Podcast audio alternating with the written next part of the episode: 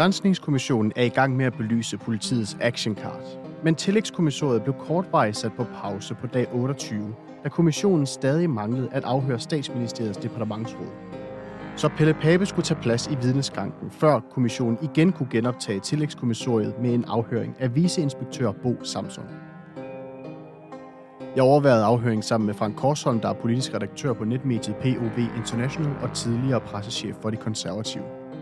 Du lytter til Minkpot, og mit navn er Mathias Pedersen.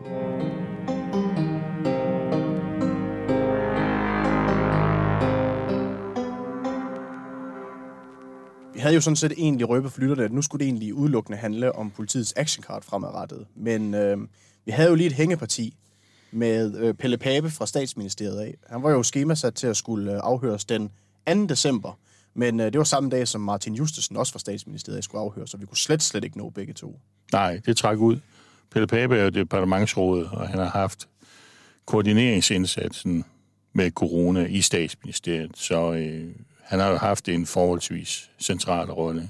Og det er jo en titel, han får tilbage i tyve tyve i forbindelse med en rokade inde i Statsministeriet. Der får han så den her titel som departementsråd, som egentlig ikke er en, er en titel, man sådan har, har, har benyttet sig af før. Nej, altså det er jo sådan lidt øh, mystisk eller mærkeligt, kan man sige, at de forskellige ministerier har forskellige øh, titler. Han er i virkeligheden en afdelingschef, og i andre ministerier her en afdelingschef, en afdelingschef, men en afdelingschef for eksempel i Erhvervsministeriet her en direktør. Og øh, fint skal det være, og øh, der er åbenbart en vis form for ministeriel frihed til at og, øh, og, og dele ud af, af titler eller opfinde titler. Og Pelle Pape, han har en fortid i øh, Justitsministeriet, hvor han også øh, blandt andet har siddet i øh, beredskabet i Justitsministeriet. Så derfor så var det egentlig rimelig naturligt, at han blev inddraget i selve coronahåndteringen, da han kom over i øh, Statsministeriet. Ja, der er jo også nogen, der har ment, at han ligesom var en af Barbara Bertelsens håndplukkende, men, men det er han så ikke. Han søgte på regulær vis sin stilling for nogle år siden, og, og øh, hans første chef var øh, den forhenværende departementschef Christian Kettel, som jo har været departementschef for. Afhøringen ligger ligesom lidt ud med at øh, tage udgangspunkt i, hvornår øh, Statsministeriet ligesom bliver involveret i hele håndteringen af smitte på de her minkfarme her, og det har vi været inde på, at de får den første sag til orientering tilbage i juni måned tyve tyve, og ligesom først bliver for alvor involveret igen, når vi rammer september, hvor smitten ligesom bare fortsætter blandt de her minkfarme. Ja, det er jo op til den, de, de vigtige beslutninger der sidste september, og især den første oktober omkring C-udvalget, altså covid-udvalget, hvor man jo beslutter at slå mink ihjel i den zone, zone to på syv komma otte kilometer. Men indtil da spiller de ikke nogen rolle. Noget af det, der er særligt at bemærke, når det kommer til Pelle Pape, det er, når vi når frem til omkring den niogtyvende september, når han, da han får materialet til det her møde i økonomiudvalget. For der har Pelle Pape læst den risikovurdering, som der ligesom er kommet fra Statens Serum Institut på det her tidspunkt. Og der står der i den her risikovurdering et teoretisk scenarie, som handler om, at mutation blandt mink kan, kan skade vaccineproduktionen på længere sigt. Og det er jo noget, som Pelle Pape virkelig har bidt sig fast i på det her tidspunkt. Ja, fordi de er jo ved at lave et håndakt til Barbara Bertelsen, som skal deltage på økonomiudvalgsmødet. Og øh, da han sådan ser det første udkast til den håndakt, så synes han, det står lidt forkert deri. Og der vender han sætningen om, og han bliver så spurgt i dag, hvorfor altså, han gør det, om, om han har nogle faglige viden for at, at sætte sit præg på den sætning. Og det svarer han, nej, jeg har ikke noget fagligt øh, belæg for det. Øh, tværtimod, jeg, men jeg skriver sådan set bare det samme, som står i risikovurderingen. Så, så den første udgave har været en, en twist af det, og så har han ført det sådan set tilbage. Og det der, det, der jo står der i, det er jo en mildere udgave af den risikovurdering, vi så får den, den, øh, den tredje november. Men det er jo her man sådan første gang støder på de der sætninger om, at smitte i minkbesætninger kan udgøre en risiko for det kommende vaccinationsprogram, eller effekten af de kommende vacciner. Det, det er jo alvorligt. Men han viser sig allerede lidt her som en hardliner, fordi han jo skriver i interne korrespondancer, at det er mega farligt at gamble med de her mink her, er han citeret for at, at sige et, et sted.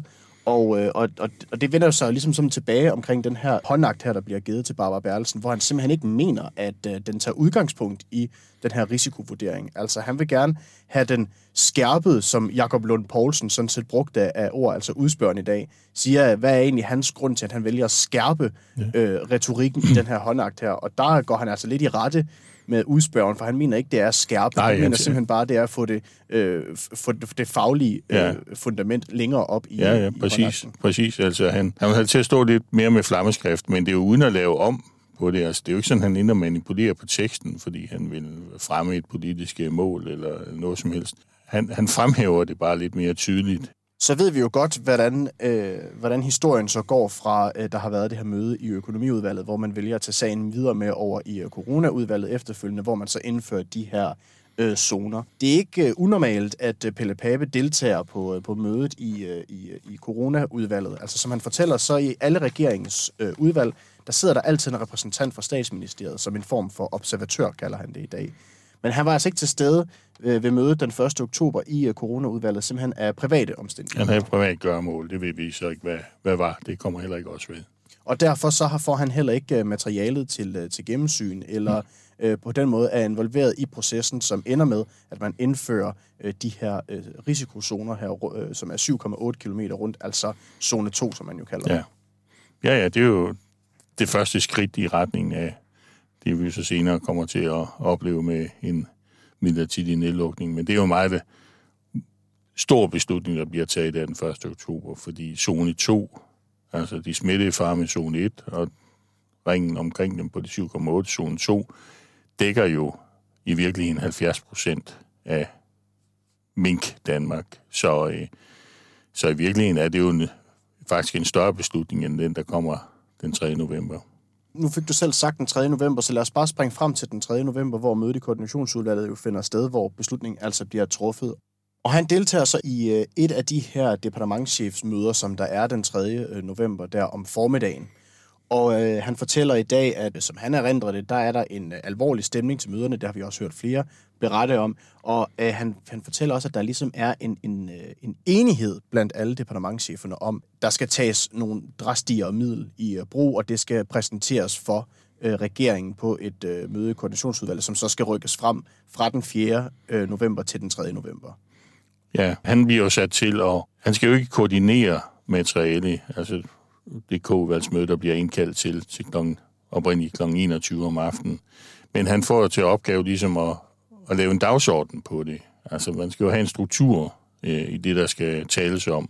Så, så det er sådan set hans øh, job at finde ud af, hvad er det, de andre ministerier har at byde ind med, og hvordan, hvordan skal vi ligesom øh, ja, afvikle det her møde. De laver altid dagsordner. Altså, K-udvalget er jo forankret i Statsministeriet, men nogle gange deler man så koordination, øh, koordineringsopgaverne ud til de andre øh, ministerier. I det her tilfælde var koordineringen jo lagt ud til Justitsministeriet, og det er sådan set det praktiske, det hårde arbejde.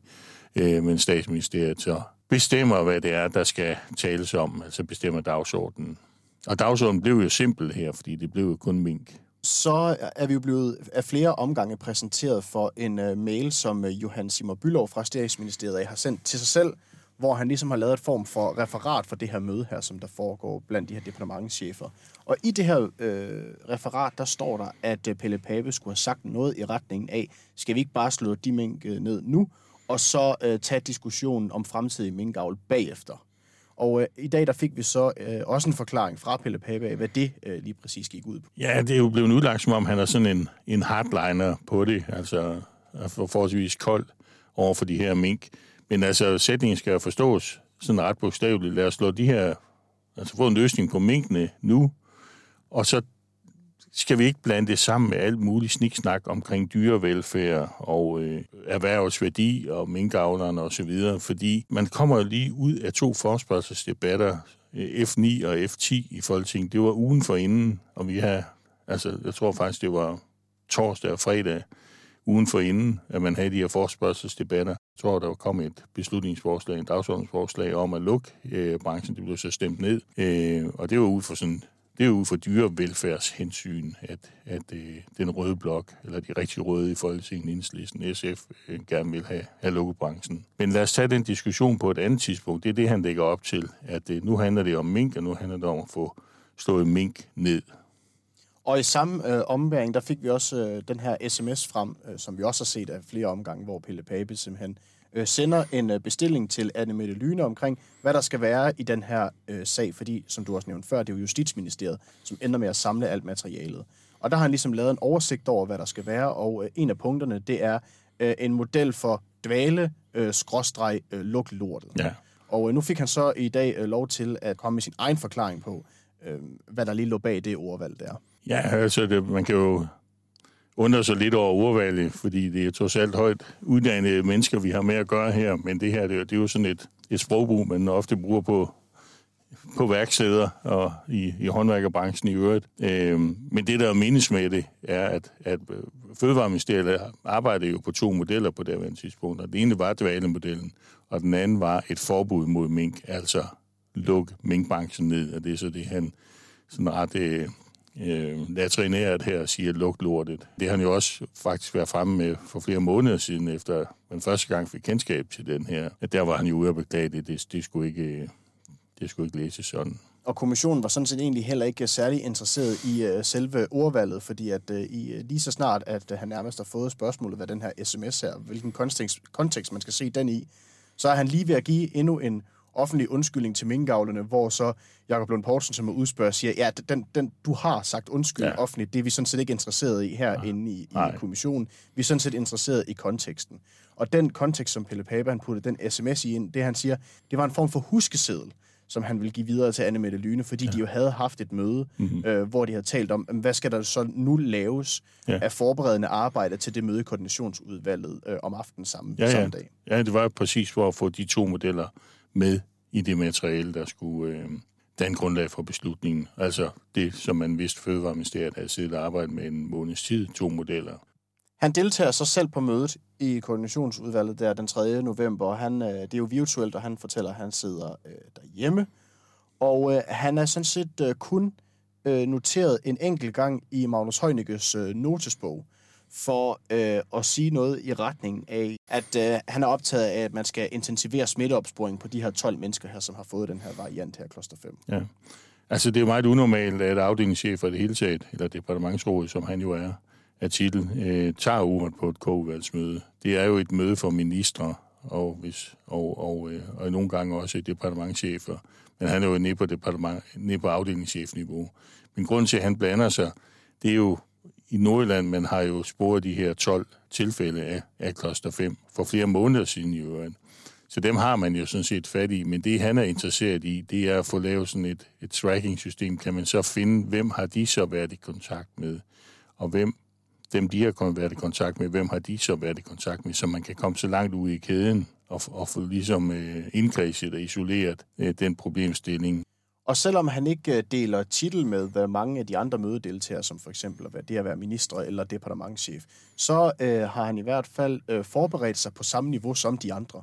Altså han fortæller, at han har heller ikke andet end at skimmet øh, coveret delvist, og så læst øh, risikovurderingen, som... Øh, øh, som jo sådan set er, stemmer fuldstændig overens med stort set alle andre deltagere på det møde der. De har ikke fået læst andet heller. Nej, jeg tror jo ovenkøbet heller ikke, han er sådan sat så, så dybt ind i risikovurderingen, men får det jo forelagt på selve mødet.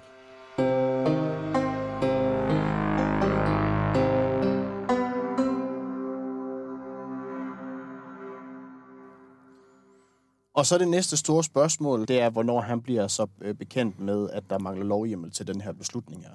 Og det fortæller Pelle Pape i dag, at det gør han den syvende november, da han bliver orienteret om, at der er en proces i gang med et uh, hastelovsforslag. Han får en sms fra Kasper Lund uh, Brok, uh, der fortæller, at uh, der er kommet en uh, mail, som han nok lige skal orientere sig i, og det er altså vedrørende det her hastelovsforslag, som der kommer fra Fødevareministeriet. Og det bliver der jo lige boret uh, lidt i, hvorvidt uh, Pelle Pape han reagerer og stusser lidt over at få sådan et hastelovsforslag på hans bord. Kasper Borg er jo kontorchef. Det er ikke... det laveste niveau, men det er, det er jo et mellemniveau i, inde, i, inde i ministeriet. Øhm, og, øh, og det, som øh, er interessant her, det er Pelle Pape, som jo er niveauet over, altså afdelingschef, øh, departementsrådet, han stusser altså ikke over den her henvendelse. Det er hans eget ord, han bruger. Jeg stusser ikke over henvendelsen, øh, som jo var et varsel. Det er jo et varsel om, der kommer noget mere. Der kommer noget hastelovgivning. Og grund til det her hastelovgivning, de skal orientere sig om, det er, at reglerne var sådan, at det er statsministeren, der sender hasteloven, begærer en hastelov i forhold til Folketingets præsidium. Det er rent formelt, altså det er rent procedure, og at, at sådan har man aftalt. Og der kom jo mange hastelov på det tidspunkt. Øhm, Pelle Pape siger, at det er toogfyrre. Vi har hørt lidt forskelligt til ham. De har alle sammen ligget omkring de her fyrre siden coronaen. Så det er ikke nyt for dem, og det er derfor, han ikke han stusser ikke over det, fordi det har vi været vant til. Det har været rutine. Det ligger sådan, sådan i, i rygmagen på ham nu. Men udspørgeren køber dog alligevel ikke lige helt den her meget sådan nonchalant øh, betragtning, som, øh, som Pelle Pape altså kommer med. At han ikke stusser over, at han får en hastelov, der skal give hjemmel til aflivning af mink. Altså, han spørger om, kan det virkelig passe, at du ikke stusser over det, når I har truffet så stor en beslutning, og så få dage efter, så kommer der en hastelov, der handler om hjemmel til den beslutning? Jamen, det, det, det er jo ikke noget, der får rokker ved hans forklaring. Han fastholder forklaringen. Det gjorde han altså ikke. Han stussede ikke over den. Og det der, som jo også man har undret sig over i, i et stykke tid, det er jo, hvorfor, hvorfor fortæller man ikke det med det samme? Hvorfor går han ikke videre med det samme til Barbara Bertelsen? Om hvorfor der, hvor med, hvorefter Barbara Bertelsen så kan orientere statsminister Mette Frederiksen. De bliver først orienteret dagen efter søndag den ottende. Det er jo underligt, at man har den der viden nede i statsministeriet, men det går ikke videre helt op til toppen. Og det forklarer han jo også øh, meget troværdigt, at det er en meget ufuldstændig sag. Og øh, som sagt, jeg stusser ikke over det, fordi det er på kontorchefniveau, den kommer ind. Og hvis det er sådan, at der er noget, som er meget, meget, meget vigtigt fra et andet ministerium, så vil det være som minimum en afdelingschef eller en departementschef, som så ringer ind eller ja, kontakter statsministeriet. Men her er vi nede på kontorchefniveau, og det kan man ikke sådan tage så alvorligt igen.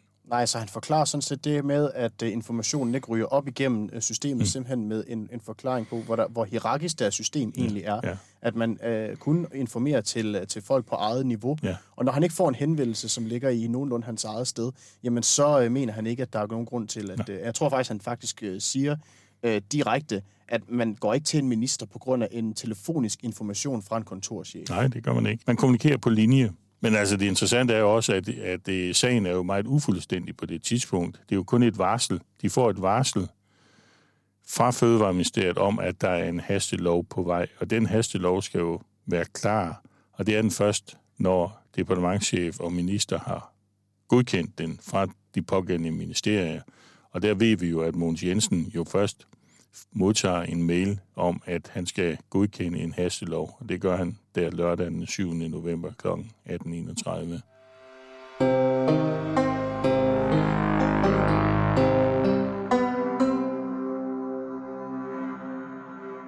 Vi hopper lidt tilbage i det nye kapitel, som, som Minkkommissionen egentlig har fået skrevet, det her øh, undersøgelsen af det her action cards. Og i dag, der tog Bo Samsøe altså øh, plads. Han er vicepolitiinspektør i Rigspolitiet, og øh, han har en lang politikarriere bag sig. Jeg tror, han fortalte i dag, at han har været i politiet siden nitten treogfirs, og så kom han så til Rigspolitiet i to tusind og femten. Og han sidder i et øh, nationalt beredskabscenter, øh, som har beskæftiget sig med corona siden øh, to tusind og tyve, og han sidder i en understab. Den her operationsstab, Mink. Den er han chef for, og det fortæller lige meget præcist, hvad det er, han beskæftiger sig med. Han var en del af den operationelle oprustning, som der ligesom skete vedrørende aflivning af mink. Vi ved jo, at den har ligget hos Fødevarestyrelsen i, i det meste af perioden, men bliver ligesom også overdraget over til Nosten på et senere tidspunkt, fordi de simpelthen har brug for mandskab, de har simpelthen ja. brug for hjælp, fordi at eksekveringen med at aflive mink simpelthen går for langsomt. Og det er så her, at Bo Samsøe, han ligesom kommer ind i billedet. Det er nok de færreste, der kender Nosten, men det står jo for en national operativ stab. Og det er jo en, et forholdsvis nyt begreb, eller en ny øh, institution, hvis man skal kalde det det. Og det er jo ligesom, det er jo nedsat for, ligesom, at myndigheder kunne arbejde sammen, hvis, hvis samfundet skulle blive ramt af en national katastrofe.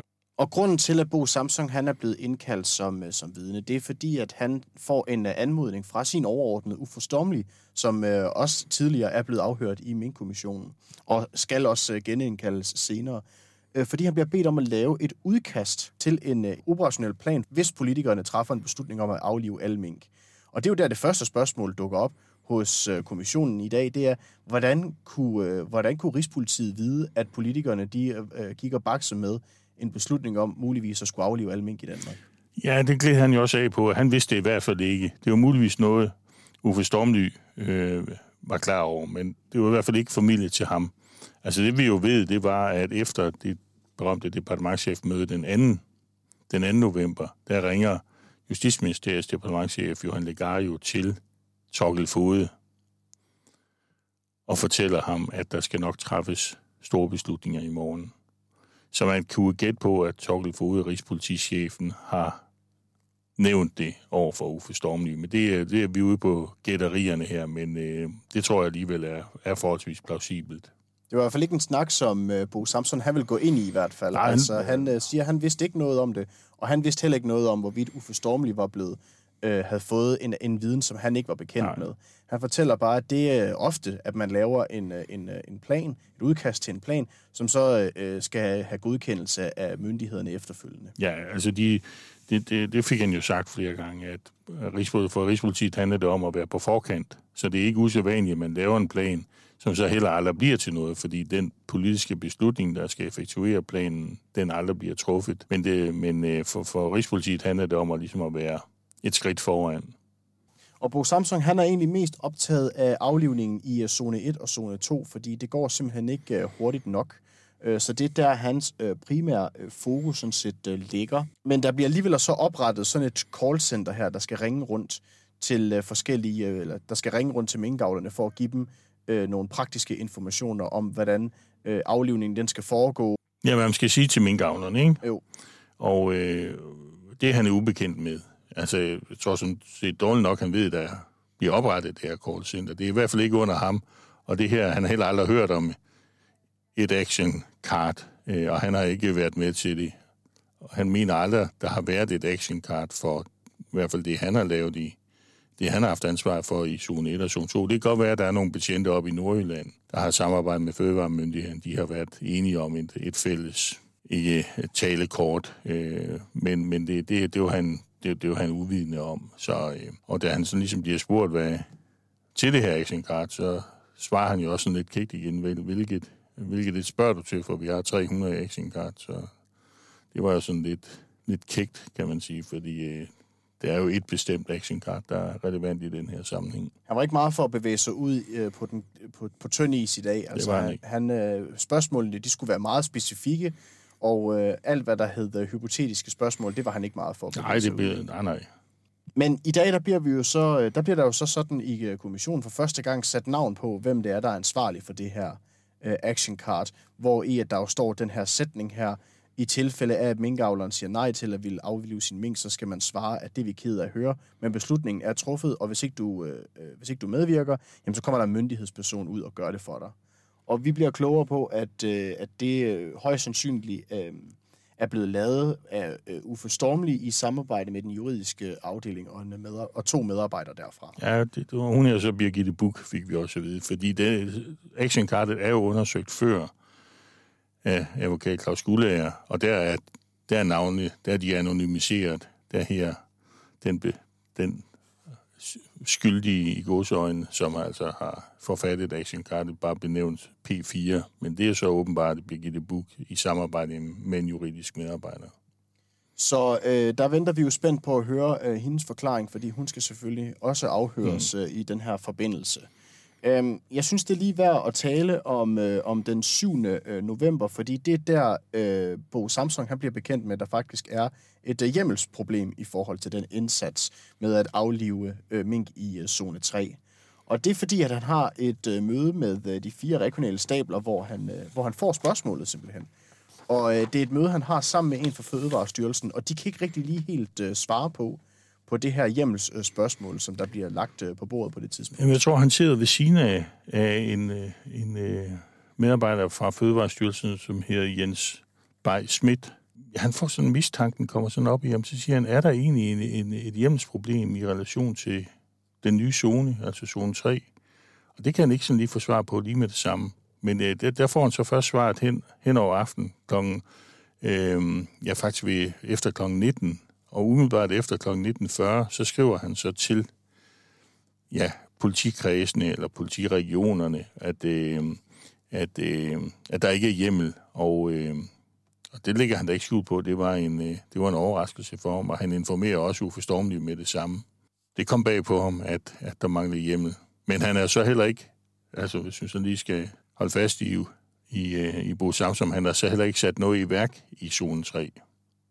Men, det kommer, men øh, han var jo bange for, at politikredsene derude, de, de, de, de skulle begynde øh, at gå ind i zone tre, fordi det er jo det, der ligger i regeringsbeslutningen, at man nu skal slå alle mink ned. Her må jeg jo optage det af zone et og zone to, og have fokus på zone et og zone to, hvor man jo var bagefter, langt bagefter med at, at, at slå mink ned. Så zone tre lå ude i horisonten for ham. Bo Samsøe, han bliver også bedt om at forholde sig til et mødereferat fra den niende november, hvor der står, at Uffe Stormly, som altså er hans overordnede, han oplyser om det manglende hjemmel, men han siger alligevel, at operationen den fortsætter altså, med mindre der bliver meldt andet ud. Og den her formulering her, den Bo Samsøe vil ikke sådan helt forholde sig til, den, fordi han siger, at han ved ikke rigtig lige helt, hvad det er præcis, at Uffe Stormly han mener med.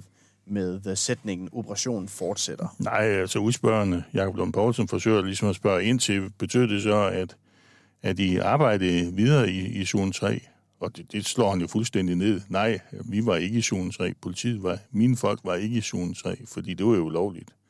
Og jeg laver altså ikke noget ulovligt. Jeg giver ikke ulovlige ordre. Han siger jo sådan nærmest, øh, hvordan skal man kunne fortsætte øh, uden, øh, uden lovhjemmel ind i zone ja. tre? Og så siger udspørgeren, jamen det er jo så ved, at man, man gør noget ulovligt. Og så siger han så bare igen, helt fuldstændig knastørt, vi gør jo ikke noget ulovligt. Nej, vi står på lovens side. Det er jo politiet, vi har med at gøre her. Så øh, der var ingen, der var ingen slinger i valsen hos ham.